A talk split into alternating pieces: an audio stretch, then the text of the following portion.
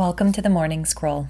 I'm Rabbi Deena Cowans from Mishkan, Chicago, and you're listening to what will be a quick dive into this week's Parsha.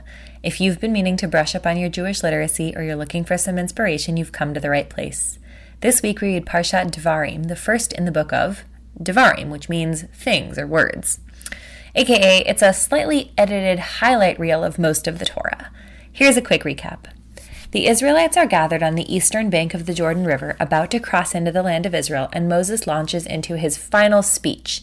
He recaps their leaving Egypt and remarks that the nation has grown a ton, like there's a lot more of them.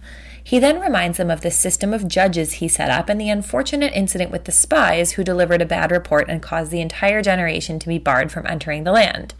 Moses recounts how God sent the people back into the desert, but another group tried to enter the land all on their own and were soundly defeated.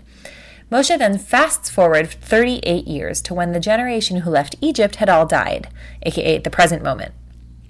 God reminds the living generation that they cannot try to conquer the lands of Seir, Moab, and Ammon, which are the inheritance of the descendants of Esau and Lot. Moshe recalls how this peace pact required them to go through Sichon, defeating its king in battle, and then doing the same to Bashan. The lands get portioned out from Sichon and Bashan to the tribes of Reuben, Gad, and half of Manasseh. Moshe then delineates the borders with the rest of the tribes and reminds them all to stick together to conquer the land with Joshua at their head. The book of Dvarim is, at least within the internal narrative of the Torah, Moshe's swan song. He's had 40 years at the helm of the people, acting as their mediator with God, and God's mediator with them, and now he knows the end is near. So, my question as we begin this book is why this? Why spend his precious last few weeks alive admonishing the people and reminding them of laws? Moshe seems to me to be pretty bitter. Most of Devarim feels like the opposite of an Oscars acceptance speech. You know, instead of thanking God and the Israelites for the privilege of serving them, he blames them for his suffering and his misfortune. My instinct is to judge Moshe for this, or maybe to take pity on him, that he's nearing the end of his life and all he feels is disappointed and frustrated. But perhaps that's not really fair. Again and again, I've looked at Moshe as a paradigm for leadership, how we should look at leaders as humans with human flaws and as people who should be held to very high standards.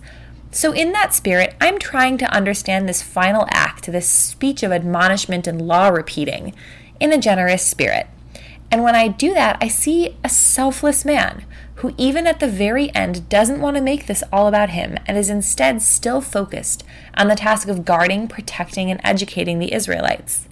I still feel kind of sad for him that even at the end of his life, he's so focused on others but I'm going to take that as a reminder to myself to make some extra space for me stuff this week among all the other ways that I try to serve other people. And I invite you to do the same. See you next week.